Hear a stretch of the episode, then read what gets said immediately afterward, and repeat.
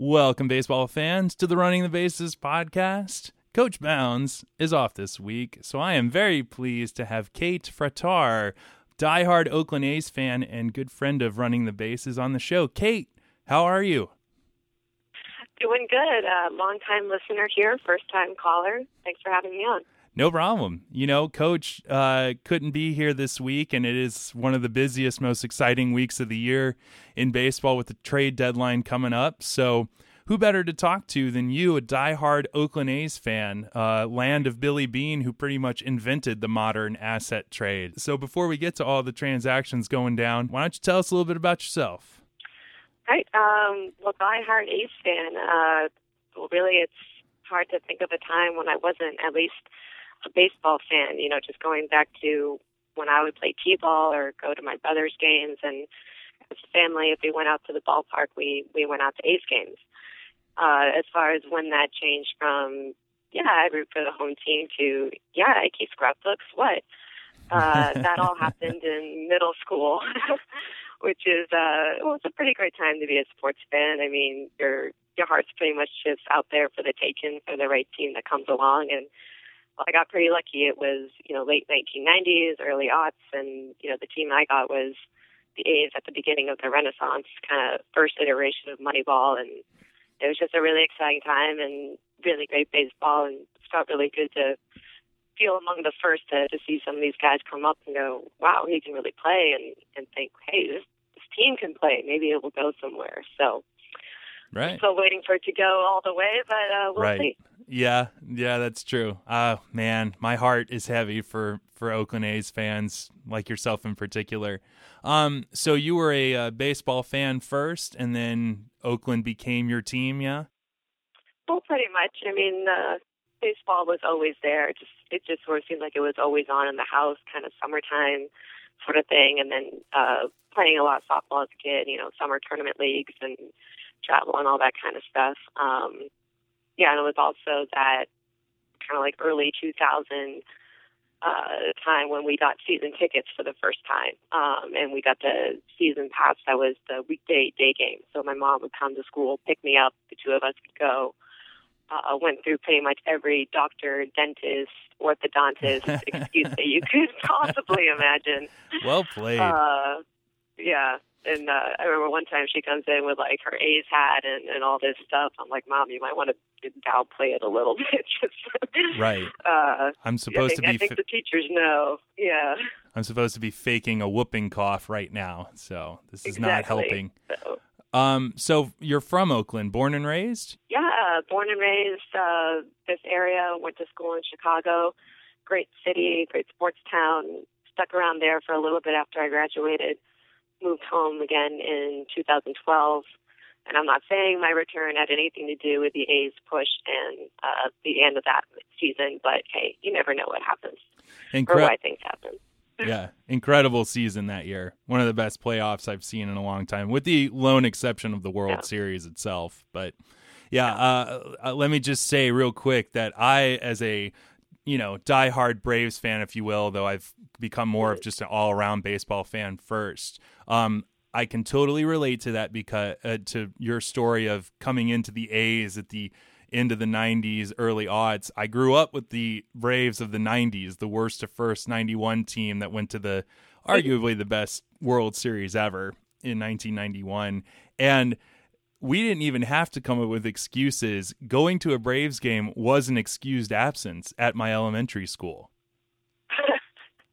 That's how wow. but see, that's how how championship starved Atlanta was. Oakland, great history. The the athletics themselves, the franchise history.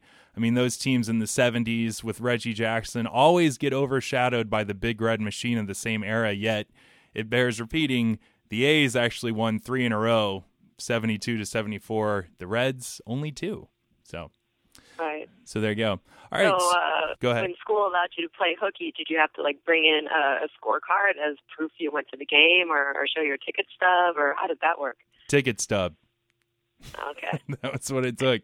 And we had Braves Day and, you know, all of that. I mean, it was a really, it was an incredible time. I, I credit that for why I just love baseball in general because you get swept up in that kind of emotion I think no matter who you are, sports fan or not. So yeah. So I feel you on that. So you have this rare perspective of you root for the actual general manager that coined Moneyball, basically invented this idea of asset trading and and you know now the trade market as we're seeing it right now it's so much closer to Premier League soccer uh, than it ever was before. So that all being said, how do the true A's fans like yourself feel when Beane makes some of his moves? Both, oh yeah, that's absolutely makes sense, and then the ones that don't make a whole lot of sense, at least in the moment. Right. Um, well, it, it's hard. I mean, as an A's fan, you you really get attached to some of these guys. They you want to root for them because they seem like underdogs. They're either you know like a Josh Donaldson coming out of nowhere from the Cubs farm system, used to be a, a catcher, his time as a big leaguer was not guaranteed, and, and now look where he is. Um, so it's really fun to to get to see that side of it, and then the other side of the coin is just you know they're not going to stick around forever. So I mean, last year the Cespedes trade um, that was rough because you always knew he wasn't going to stick around, but I was kind of hoping it would you know get to say goodbye in the winter or something. It would numb the pain a little bit. Um, and actually, when the news hit that he was being traded to the Red Sox, uh, I think the giveaway for that day was a Yoenis Cespedes T-shirt. It was just like, oh, that's wow, that's rough timing. Um, but hey, it's not as bad as being told in the the ninth inning and told you're going to the Blue Jays. But oh, uh, I, I mean, I I look at this as like it's as if you're dating these these players, and then they just you know they break up with you, I guess, or your parents tell you you can't see them anymore? Funny. In, in Chicago, I actually decided like I'm not going to choose White Sox or Cubs. Everyone would keep asking me. I was like, it's just it's a long distance relationship, guys. Like, don't. I just took up the Blackhawks. Um, because that was sort of a similar thing. Like I was there, my roommate was really getting into the team, and it was like Kane and Toews rookie season. So again, it was just like right place, right time to just sort of see a team come together. Um, you know, with these with these trades that happen, you know, sometimes you know it's not going to be forever, and you're just hoping that uh, while they're here, it's going to work out well. Um, yeah, and, and again, just kind of looking at the A's position last season with the trade deadline versus this season. Um, the the Samardzija trade was really exciting. I feel like that came, you know, at the beginning of the the rumor mill, and it was definitely a bump that the team kind of needed when you're at that halfway point at the All Star break. And um, by all accounts, Samardzija was the guy that you know was a friendly competitor. He could kind of make every guy feed off the other one in the starting rotation, want to pitch better than the guy from the previous night.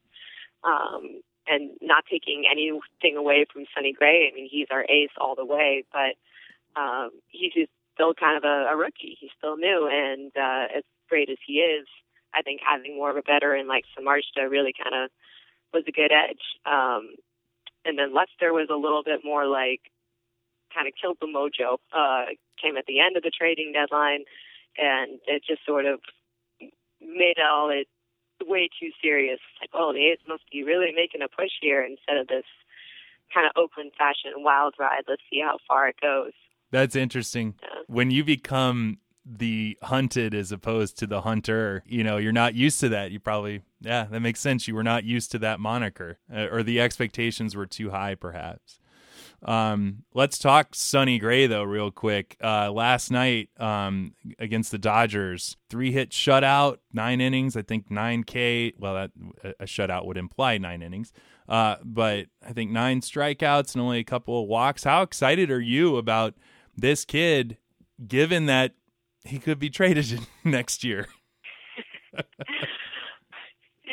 he could be, or uh, you know, maybe you know, sometimes Beane decides to keep certain guys around. Um, you know, just kind of going back to the A's have been really about pitching. You know, since the early odds, the big three: Tim Hudson, Mark Mulder, Barry Zito, um, and the way that kind of worked out.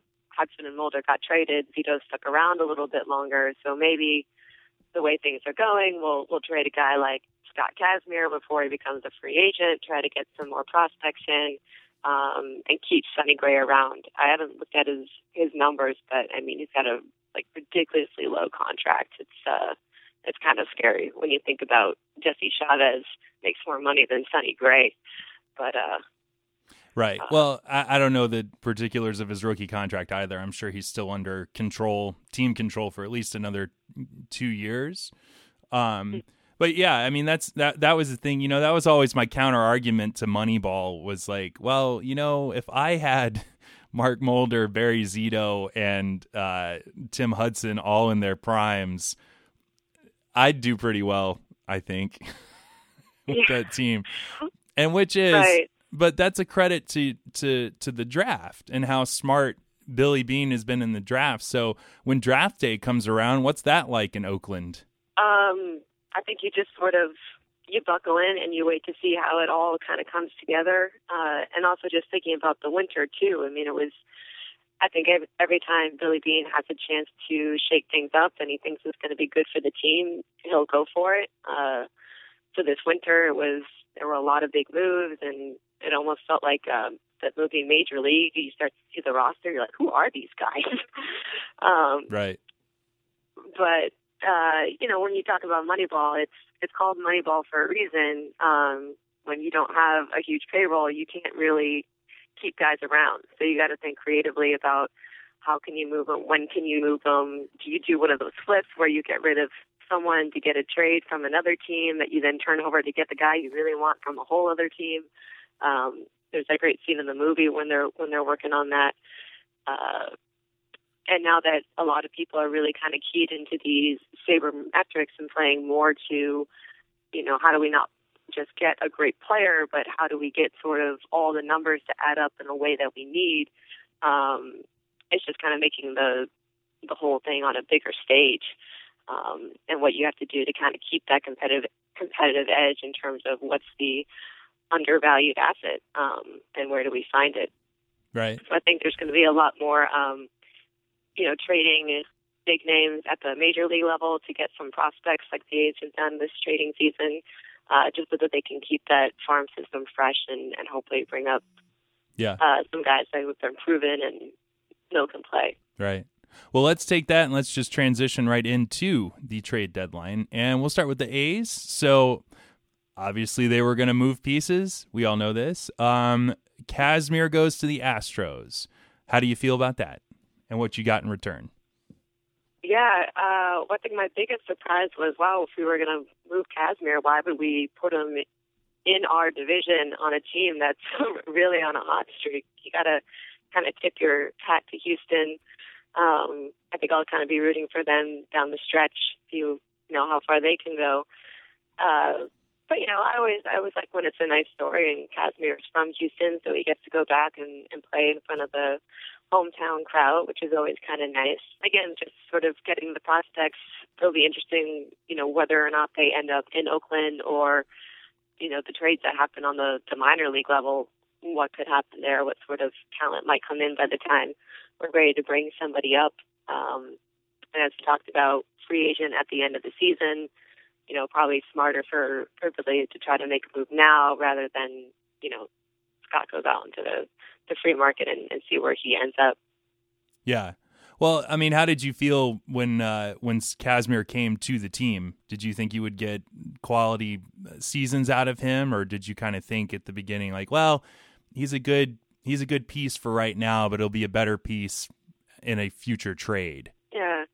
I like that. I think Kazmir wanted to, to come to Oakland, is what I remember hearing. Um, he wanted to pitch at the Coliseum. I think he thought it would work out well for him, and um, I, I don't think we can have any complaints about his performance here. You know, All Star last year is kind of retooled himself to keep playing, and um, yeah, definitely kind of one of those guys where it's uh, it's a bummer to see him go, but uh, you know, just kind of want to want to wish him well.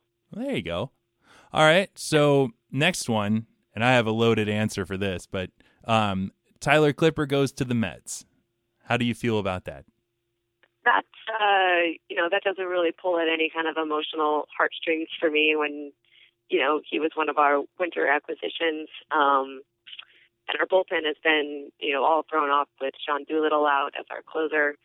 Um, so Clippard stepping into that closer role for us looks like his number's been a little off from compared to last season.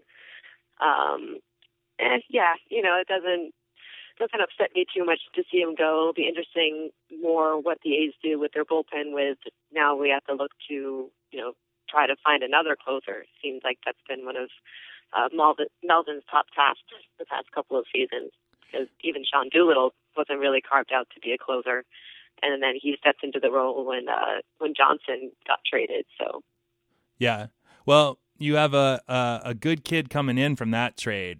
Um, and uh, I'm being biased because he played in Savannah a little bit, but um, Meisner uh, from the Mets, drafted third round, 2013. Um, and uh, you know he's not going to be a bullpen. I mean, they're going to have to make him into a starter. Um, you know, you, you, the the A's closer role. You have bred more great closers uh, than I can think of in the last ten years. I mean, going all the way back to Keith Foulke, um, mm-hmm. Jason Isringhausen, Huston Street, um, just so on and so forth. I mean, I, don't know what to say other than good job by you. But it's so it's so ironic yeah. when you're unable to keep one of these closers, or or maybe it's is it more of just you always know there will be somebody that steps into that role that will always be sufficient. Yeah, it's uh it's interesting. Uh, kind of going back to Moneyball. I mean, you, you're talking about these great closers that the A's have had, and I agree. Uh, but I think one of Bill James's points is like there's really no need for a closer. Um, and so I can see Billy Beane going, well, we'll kind of breed these guys into these closers uh, who can get that shutout inning. And then now that they've kind of been blessed as a closer and they have that, they're they're worth a little bit more in a trade. Um, so I think there's a little bit of you know trying to find people who can just get that shutout inning and giving it to them uh, rather than trying to find the closer. But you know, I think that also came about when fewer people were, you know, trying to play this Moneyball sort of game uh, in terms of the, the number of stats that they're looking at. So I think more people are taking into consideration a lot more things in terms of who gets that ball at the end of the game, and we'll see. We'll see what happens. Um, I've got high hopes that uh, Doolittle is going to get back and, and healthy and find his rhythm again for us because he was uh, he was a lot of fun to watch, and you know, definitely a right field bleacher favorite. Right. Yeah. Oh, that name, so great. What a great name. Yeah. Doesn't even require a nickname. Just call him the Doctor no. or Doctor Doolittle. What is his nickname out in right field at the O. Co? Uh, you know, I think it's just Doolittle, and then everybody stands up and kind of does his pose with the glove under the the chin. Nice, nice. Yeah. Um, we'll have to come back to that. Uh, but lastly, and uh, this to me would be the most painful, but you give up Ben Zobrist to the Royals, the already powerful Royals. So, um, who not only are they powerful, they defeated you in the wild card uh, last year. So, how are we feeling about this trade, Oakland A's fan? Uh, I was really excited about Zobrist coming in, um, especially with you know the rookie well, not really a rookie, but you know, definitely his first season, kind of playing every day. Marcus Semien at shortstop. I thought that was going to be a really great combination. That you know, you had the veteran Zobrist uh, to kind of help mentor Semien, and uh, it didn't really pan out that way. And you can't control for things like injuries. Um, Zobrist out for a month with a with a knee surgery. Uh, and the other thing that was exciting about getting him um, just a sign of the times. You know, journeyman or utility man is no longer considered a a bad thing if you can play multiple positions. Uh, it's great, and especially for the the A's, the way that they play, uh, needing to be able to put guys in in different spots on the field to maybe keep their bats in the lineup. Um, Zobrist really seemed like a, a good pickup. Uh, so yeah, it's it's tough to see him go, but it's kind of also I think the way it was sort of mapped out for us, it didn't really happen. You know, it wasn't in the cards for this season uh, for much to happen. So in terms of the A's kind of looking at this is the time to, we're not going to make a push for 15, but we can start building for 16. Um, the Zobrist trade definitely falls into that category of it's just time to look to the future. Right. I find it interesting uh, looking at all these deals on the whole for the A's that it's they they acquire it's all pitchers and then the one catcher from the Astros, uh, Jacob Nottingham. So clearly keeping their focus and, and rightfully so. I've always said and believed the old adage that pitching great pitching always beats great hitting. Uh, and then that is what wins in the postseason. And the and the other part of Moneyball that um, from the book and the movie that I always kind of spiritually agreed with is that you know the playoffs are a crapshoot, especially now. And uh, uh, when the Braves were rolling through the 90s, winning division title after division title, and everyone was like, "Well, but only one World Series." I'm like yeah, look at some of the teams we ran into. We always ran into the team that got hot at the right time, you know, especially right. in the wild card era. Like, you know, we ran headlong into the Yankees dynasty of the evil empire. Uh, the Marlins took us out in 97. They went on to win the whole thing. Uh, I think it was the Padres in 98. They were World Series bound uh, the Diamondbacks in 01. I mean, we just ran into, you know, these shooting star teams that so um that all being said, uh you just mentioned this. What were the expectations going into this season given all the moves that happened in the off season for Oakland? Yeah. Uh, you got to kind of um tip your hat to, to Bob Melvin. I feel like beginning of the the season, or just even during the winter meetings, he uh, I think really stepped up as a manager, got in front of the press and was talking about some of these deals. He always kept it positive going, you know, 2012, no one really kind of knew what was going to happen with our team and, and look where we ended up. So he always kind of looked on the bright side of things. Um, and he's a he's a fantastic manager. I think he's the first one who can really understand Moneyball and what's going on in the front office and how to to work players under that system and the idea that you put guys in the spots where they're most likely to succeed and uh, things will work out for you, which I think is just a great managerial approach for whatever job you have. Right. Um, but then you also it's it's baseball and it's it's hard to manage players who, you know, maybe they get on a streak and you got to pull them from a game or not start them. And uh, he, I think, is a great guy in terms of just being able to manage uh, the clubhouse personalities and making sure that everyone understands, you know, what his role is on the team and and knowing that if he's not starting today, he he's got a chance to come in at a key moment and pitch it. And um, you know, the the buzz is it works for some players better than others. There's been some rumors around Josh Reddick not always being happy and being vocal about that, and you know that would if he's criticizing Billy Beane, it means he's out of here. So, right. Um, See, but it looks like he's going to be sticking around. Yeah, you can talk to Josh Donaldson about what happens when you criticize Billy Beane. Right. Or not even that. Just call him a, a nickname he doesn't like, and you'll you'll find your way out of Oakland. So, um, sorry, I know that hurts. I won't keep mentioning yeah. it um intentionally, but um well, let's shift over to uh, to the big picture of the rest of the league and the trade deadline coming Friday. So a lot of big moves. Now I know you're American League, so uh, that's fine. I'll forgive you. Um, but uh, the big you guys are going to lose your DH someday. We all know what's happening. It's going to be a sad day, but it's, it's going to happen.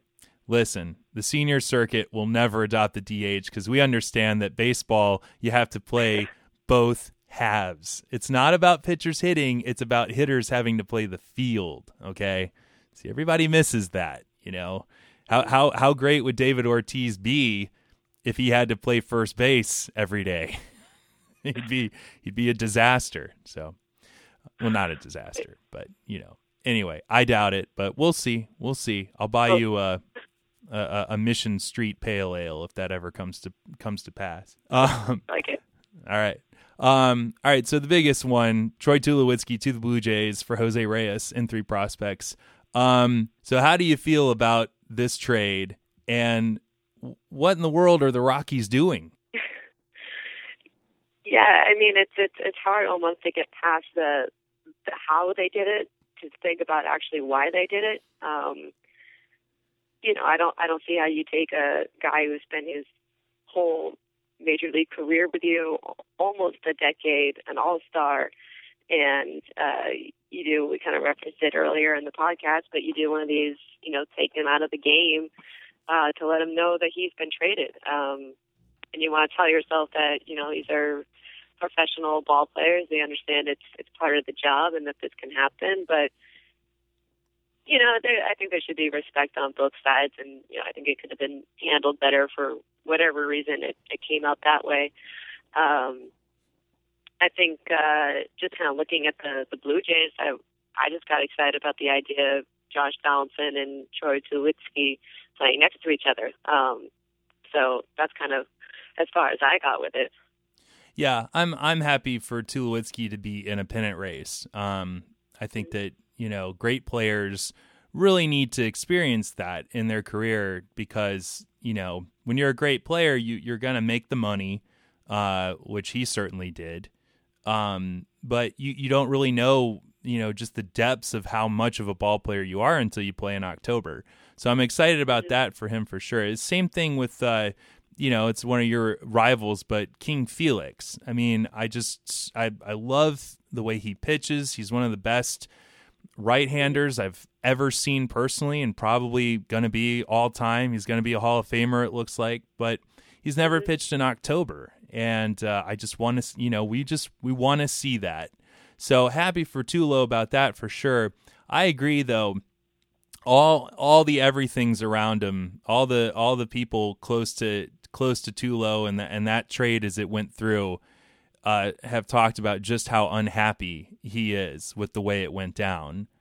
And I don't know how that affects someone's mentality when they go to the next place. You know, could be a chip on his shoulder and he'll just completely overperform. But there again, you know, is there any is is there any team in baseball right now that has less of a clear game plan than the Rockies franchise? There is that. Um, back I mean, to, to go back to one of your other comments, uh, just this idea of players getting to to see October baseball, and just wondering if the the new setup, the two wild cards now um, if more players are going to be able to get that chance. Uh, and that'll be interesting, uh, especially if it's, you know, with baseball, it's, uh, it's a repeat thing. You got to get your at bats in, and it's a consistency thing. So maybe with the two wild cards, more and more teams have a shot, you know, year to year. Um, but is it going to be that consistent testing in October if you're not a San Francisco Giant, you know? Yeah. Oh, wow. Yeah. That's you know, there's another team that that was the Atlanta the the the buzz saw that the Braves ran into back in 2002 and in 2010. So might have to come back to that too. Um, so uh, let me ask you this question: Are the Red Sox still? Is there still much bad blood and and still a good rivalry there with the A's? Uh, you know, at this point, um, probably not. Uh, yeah, I just remember more like uh, 2004. You're kind of kind of happy for them. I was happy for Keith Foulke um, being part of that team. Um, then after 2007, and then again in 13, it was just sort of like enough, you know. And I got more of a problem sometimes with Red Sox fans than thinking that like all this is due to them because of you know the the curse of the Bambino, and now they're finally winning. I'm just like, what? Yeah. Yes, you guys, you won. Share the wealth a little bit now. So, uh, no, yeah. Boston fans will not do that. They no. they were tormented and bitter. The, that level of bitterness from all the years of losing. You'd think having the greatest basketball franchise out there, arguably more than the Lakers by a wide margin, just because of the you know always been in Boston, whereas the Lakers started in Minneapolis. But you know, given all that, they are not going to let go of the of the of the riches that they enjoy right now. Although what's happening with Tom Brady is hilarious. So, and by all accounts, the Hanley Ramirez signing could be one of the worst in baseball history. I mean, he's having one of the worst years of his career. He's super expensive, and he's a clubhouse cancer. So, good luck with that one, Red Sox Nation. Um, but I'm I'm thinking, you know, more 2003 that ALDS series in particular? Is there still some sort of animosity that fuels when you play the Red Sox from uh, from uh, from that year in particular? No, not so much from 2003. I think if I were going to pick a team where, you know, kind of wounds open up, it's uh, it's Detroit. So actually seeing Cespedes go from Boston to Detroit, that was rough. It's like I know he's not an A anymore, but it was just like, oh man, he's got he's got to be there. He's got to play for them now because Detroit got us in what was it, 06? Yeah, got us in the pennant. We got us in 12, and then again I'm thinking 13. Um, so for me, the the team that kind of pushes that button now is it's the Tigers. Wow. Yeah, that makes perfect sense. Well, all this leads up to Jonathan Papelbon going to the Nationals.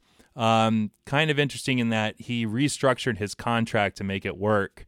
He was really the first to want to jump off of the sinking ship that is the Philadelphia Phillies right now, uh, even before Cole Hamels. So he was a Red Sox. Um, your thoughts on Papelbon to the Nationals? Yeah, um, all I can think of is I remember a friend from college who actually, you know, is from Boston, so he's a Red Sox fan, and he was talking about this great T-shirt that says uh, Papelbon says Jesus left on the the two on in the bottom of the eighth or something. Uh, so clearly, uh, you know, Papelbon's still got it, and uh, you know, interesting that he also stipulated, um, I want to stay a closer. I mean, given that he's been around as long as he has, and um, you know, 34, it's uh, I guess closer can still be a good role for him. Uh, you know, especially if you can just make it a one, two, three. Mariano Rivera certainly was able to make a long run of it. But as far as what he adds to the, the national bullpen at this moment, um, have to do a little bit more more reading up on that. Well, let me tell you, that is a uh, that's a sore subject here in Braves country because the Nationals are already head and shoulders above everybody else in the NL East, especially my hometown Atlanta Braves. And right. it's like, you know, you're looking at a lineup that's got like Bryce Harper and a Zimmerman who is a little diminishing returns on the all star that he used to be. But still, when he's healthy, that's a really dangerous bat. And then the starting rotation, forget about it. I mean, Scherzer, we all know. I mean, there's there's one for the Tigers that you can stick back at him. I mean, not only the fact that they will be once again trading away for the first time in like a decade uh, but you know, they give Verlander the big contract in 2013 and let Scherzer walk a year later. That hasn't panned out too well. So yeah, but and I think maybe that was one of the when you make the more emotional decision for you know Verlander, the maybe the hometown favorite, you know, came up. He had a rough rookie season, and they really sort of nurtured him through. So maybe they're thinking he's our guy, and they had to stick with him versus who's going to be the better pitcher for them in the years to come. I don't know. Right. Yeah. Well, you know, the Nationals really are kind of in a weird win now scenario. Uh, you know, it looks as though Strasburg is going to walk because Scott Boras is his agent and he always takes his uh, clients to free agency no matter what. Um, so he could be gone. And then you look at you look at the debacle of 2012 what how they just kid gloved Strasburg that year, shutting him down after he reached the 160 innings or whatever whatever it was. You know, mm-hmm. I think they finally realized that the the the gold ring doesn't come around uh, every year. You know, and so to make such an assumption uh, is foolish. So looking back on that makes even more sense why they would do this deal and do it this year. Um, and really, you know, that's been the biggest issue for the Nationals is their their closer role. I always loved it. It's interesting. Tyler Clippard goes to the Mets. I loved it when Clippard came in to face the Braves because he always blew it. We always took him to task. And it was like if the Braves were down by a couple of runs going into the bottom of the ninth against the Nationals, I'd always be like, "Oh, cool! Oh, this is great." Well, they'll bring in Clippard, and we'll come right back and win this game. So, um, and then you know uh, to keep with this one's not getting as many waves, but I think it should. Uh, uh, Steve Cishek to from the Marlins to the Cardinals. Um, so here we have the rich getting richer with the Cardinals. Um, how do you feel about this one? Uh, I couldn't really make this one add up. Um, I mean, it looks like Cishek's kind of having a, an off season by all accounts, and um, Cardinals have a, a league leading ERA as a team, and not a bad 237 as a bullpen. Um, so why they would bring in a guy who's who's kind of struggling and you know he's got that funky delivery, so mechanics are always going to be something for him, and maybe they just you know their pitching coach said you know I got this, I can I can help him figure something out. I, I saw it on the video what he's not you know doing with his wrist or whatever. Um, so yeah, and as you say, the, the rich get richer. I mean, sometimes you trade and what I was talking about with the Lester thing. Sometimes you mess with a good thing a little too much. Um, so it'll be interesting if in trying to find a role for him, how the other guys in the bullpen have to adjust because, you know, it's, it's got to be tough sitting out there waiting for how is this game going to shake out? Do I need to be mentally prepared? When do I start getting physically prepared with, you know, stretching and starting to toss a little bit and maybe sometimes you do that and it's just all a, a decoy move. You want to see if the other guy will, will right. in the pinch hitter or something like that. So, um, yeah, it's, it's, I think it's always interesting how, how bullpens get managed on both the when players go in and then just sort of what roles everyone get. Yeah. Well, and in the case of the Cardinals, the Cardinals way, which we hear all too often, you know, with 100 years of evidence to back it up, that they are a uh, uh, uh, what's the word? A reclamation factory.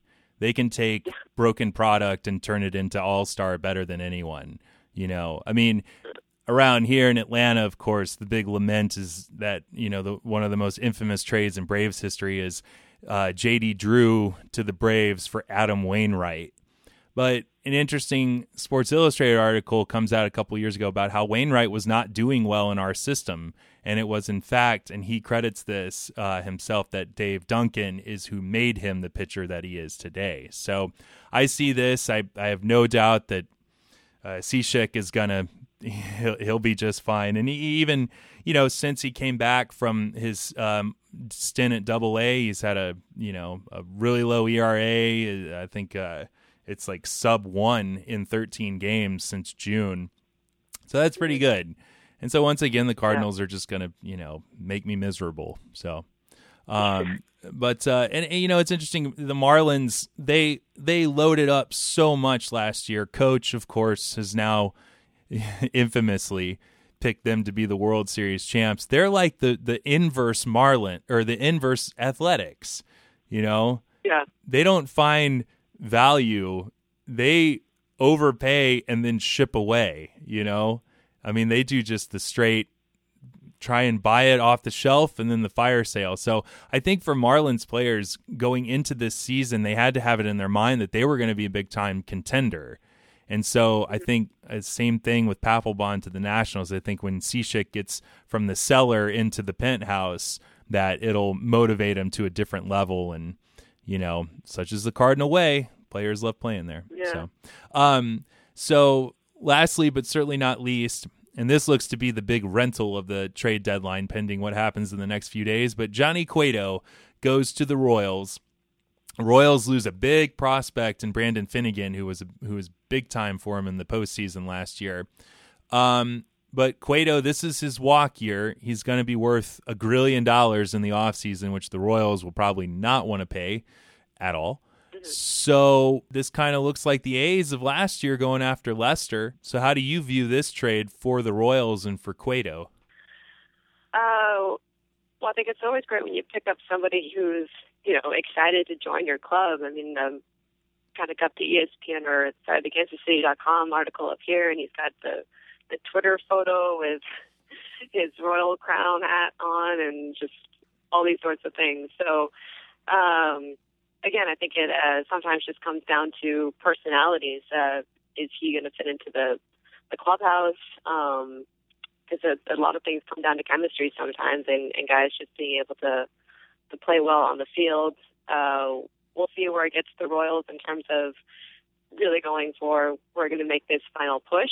Um, and I think it's going to be interesting how trades develop now that we're getting more and more familiar with the two wild card spots because Um, yes, it means that there are more opportunities to try to get into the postseason, but also it's uh, it's tougher to get there as a wild card, and then you know you got the odds stacked against you in getting there, so or trying to get past the first round.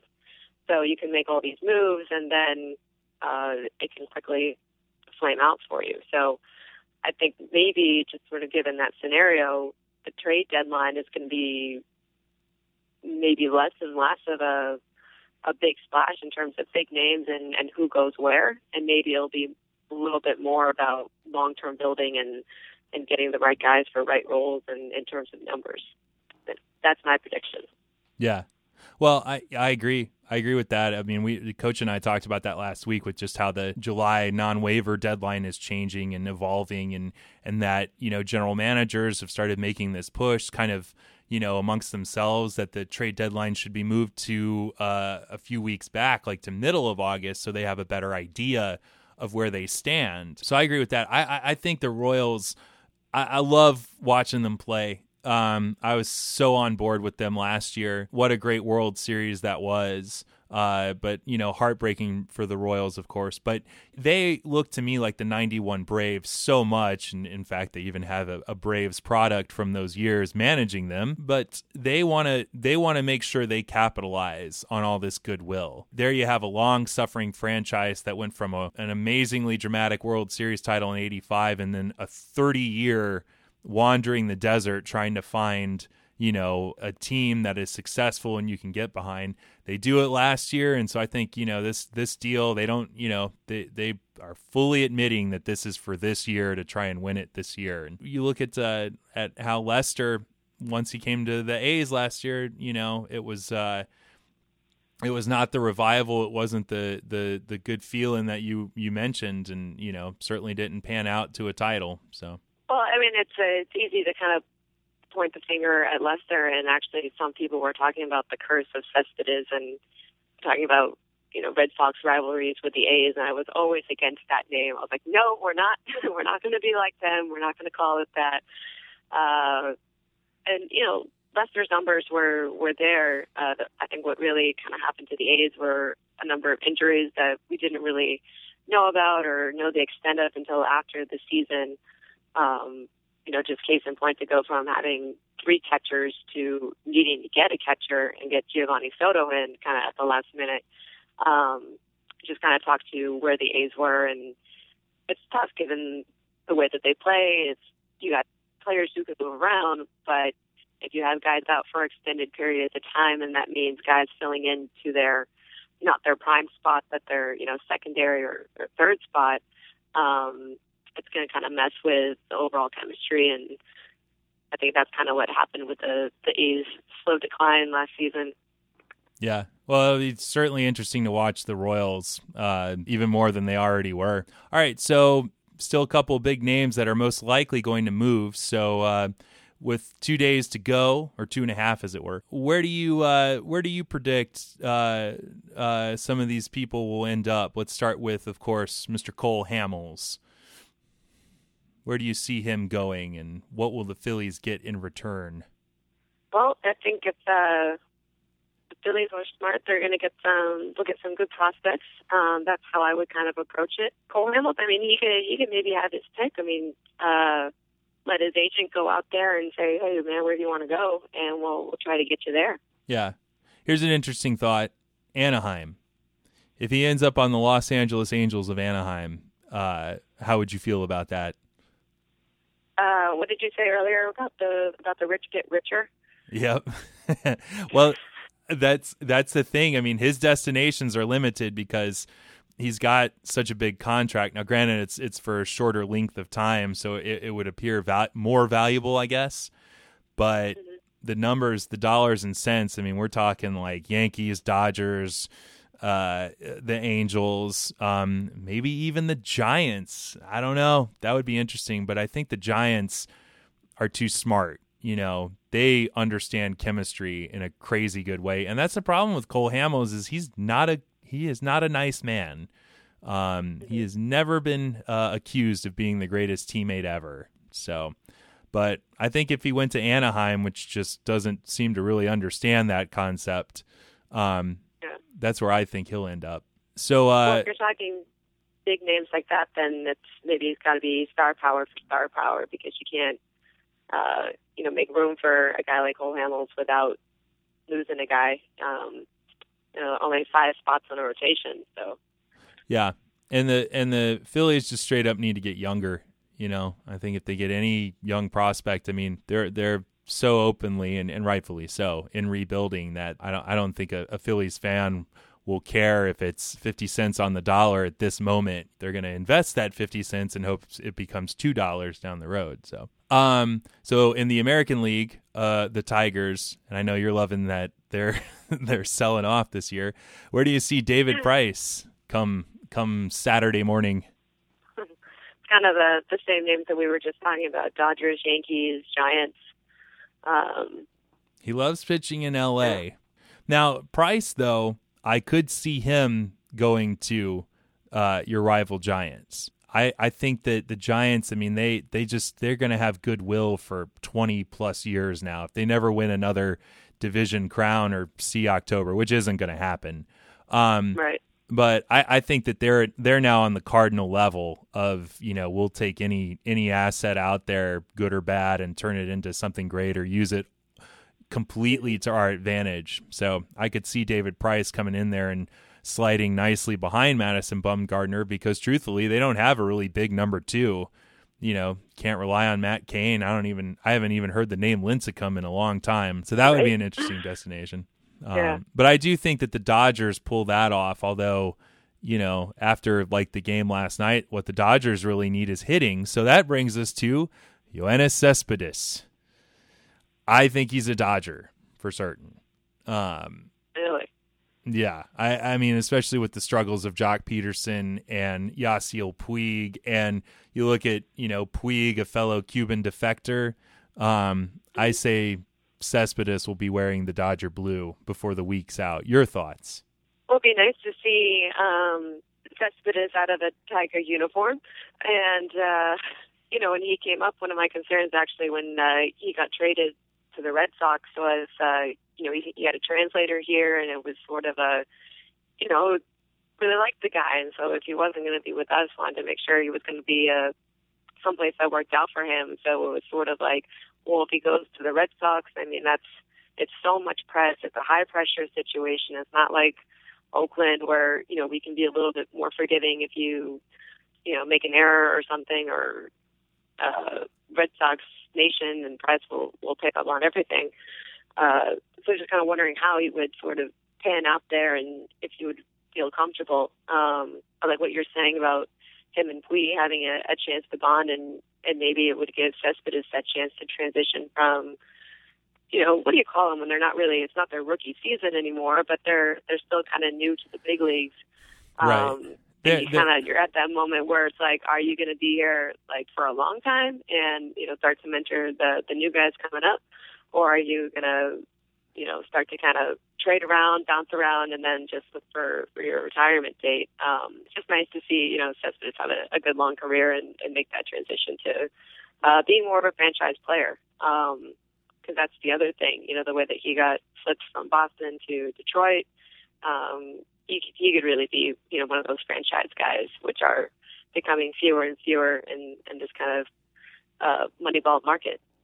Right. And that's really that's the see. I look at him as a, a class example, him and David Price of the Premier League mentality. It's like, all right, well, let's get these guys because I think that Yoenis is a a a big piece of a franchise in the future. I think the the what he's entering into, as you as you say, is his prime. You know, um, he's got you know, uh, solid years of big league production. He's played in all star games. He had that epic home run derby in 2013. So clearly he likes the spotlight, great clubhouse character. I mean, that's somebody that you want as a part of your franchise. Um, and the Red Sox, I think that they would have made him into um, a part of their long term plans um, had they not foolishly gone after uh, Hanley um, and they needed the pitching, and so hence they found the perfect trade partner in Detroit. And likewise, Detroit was hoping that Cespedes would be a big part of their team this year for their ever failing quest to finally win a World Series. So, so I don't know. I think that uh, if he ends up in LA, though, you're right. There's this star power that he'll thrive in, I believe. But then they're so laid back. You know, he's not going to get skewered the way he does in Boston and even in Detroit. You know, Detroit fans are great, but they uh, just booed Justin Verlander off the mound not too long ago. So they'll get on you yeah. if they don't think you're uh, you're pulling your weight. So yeah. well, all right. So uh, so we'll just have to see. Um, so real quick, and I'll get you out on this. Oakland has been at the center of uh, you know a bunch of talks about getting a new stadium. The O.co, well, it's kind of near the bottom as far as the general populace is concerned and rating major league facilities, kind of first and second with Tampa Bay as far as uh, what in the world are we still doing playing here. So tell us a little bit about the experience there right now, and, and what do you want to see as far as Oakland in a future stadium? Uh, well, I have, I have, a great plan for their future stadium. They should uh, get a place down in Emeryville with the bay and Golden Gate Bridge as views in the outfield. And uh, I think Pixar should pick it up, Pixar Stadium. You heard it here first. nice. and yeah, um, so that that they can would call be my it, vote. And yeah, they can call it the toy uh, box. I see it already. so uh, yeah, I mean, years ago there was talk about the A's doing something down in this area called Jack London Square, kind of like a, a waterfront. So it would have been a lot like what the Giants have right now. Um, as far as the other things that have been talked about, uh, moving to Fremont, the the baseball village, I, I don't really see that kind of going through, and um, I don't think they'll they'll get farther south because I don't think any owners are going to want to set the precedent of kind of you know moving into somebody else's territory where they've got the TV rights and and all that other kind of stuff. So um, I think the A's are you know in, in a great way. I think they're kind of stuck here. Um, Isn't that great? They, yeah, I was like, you're not going anywhere. I mean, you can trade all the players you want, but like the the team is going to stay.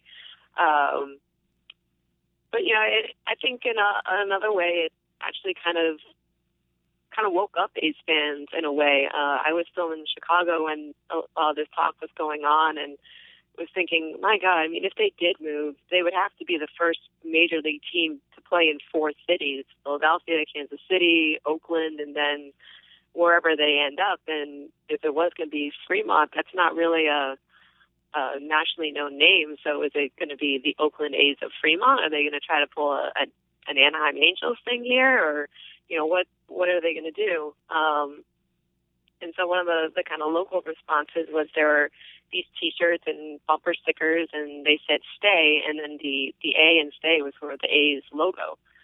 So um, I think, uh, in a sense, Oakland fans kind of rallied. It was sort of the start of the right field bleacher crew, and and all those people who just go crazy. And you know, I've been to one game in the right field bleachers, and it was uh, let's see, 2013, I want to say, and it was the first game of the series with Detroit first coming back. Donaldson had the walk off uh, extra innings. It was insane.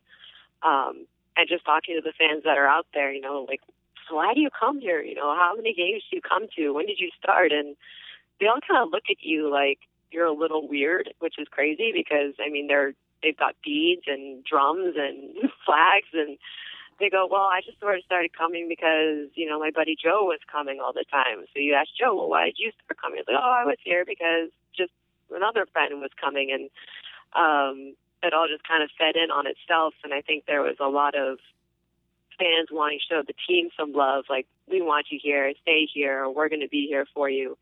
Um, so in terms of the A's moving, I think it's it's still lurking in the background, but you hear stuff about them renewing their lease on the O.co. So um, it's hard to know where that really is in terms of are they going, are they staying, are they going to stay in O.co? I mean, it seems like there's plenty of space around it. They could maybe build another stadium right next to it, do one of those things, um, and hopefully get the the sewer worked out because we hear about it flooding every season, and that's just gross. Oh yeah, I mean that's just not right. That's just not even sanitary, and we're clearly a first world country, right? I mean that yeah. they should be able to figure that out. I mean, I, what would you feel about, you know, let's say that they can't get a new stadium, but why don't we just you know talk to the Giants and let them co co inhabit AT and T for a year while they uh, fix some things up around the old O. Co. So, um, you know, when Sonny Gray pitches, it's must see MLB at bat for me, and I love it when it's at home and hearing those fans. So, uh, you know, it's really though cavernous, it seems like a really great atmosphere, and and yeah, and again with the right field bleacher crew, I mean, they were talking about, you know, some of them when they first started coming, it was so empty that they just decided to to make an X in the stands. Like they, there were enough of them that they could just make an X in the seats. Um, and again, as you're saying, it's so cavernous that you kind of need to fill it up with things like drums and flags and and crazy signs. Like there's sort of the space for it. Um, and uh, you know, say what you will about all that foul territory, it does make for some great plays every once in a while. I love it. Um, yeah, I absolutely love it. Anything that gives more opportunity for just you know crazy wild pitches and anything that moves the game around the bases in, in fun ways. I'm I, I love all that foul territory. So yeah. So all right. Well, um Pixar Stadium. I'm I'm really looking forward to this. You know, they can they can call it the toy box and I see that view already. Well, yeah. Kate, thank you so much for coming on the show. This has been great. Um, what are you off to right now? Uh, I'll be headed into work.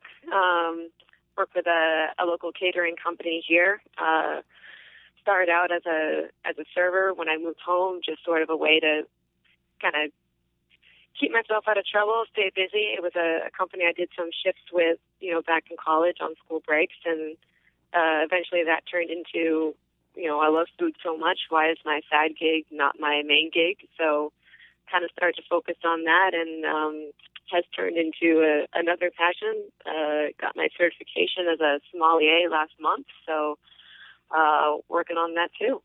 All right, so restaurants it is. Mm-hmm. Restaurants and catering sounds good. Well, thank you so much for coming on the show. We will definitely uh, have you on again.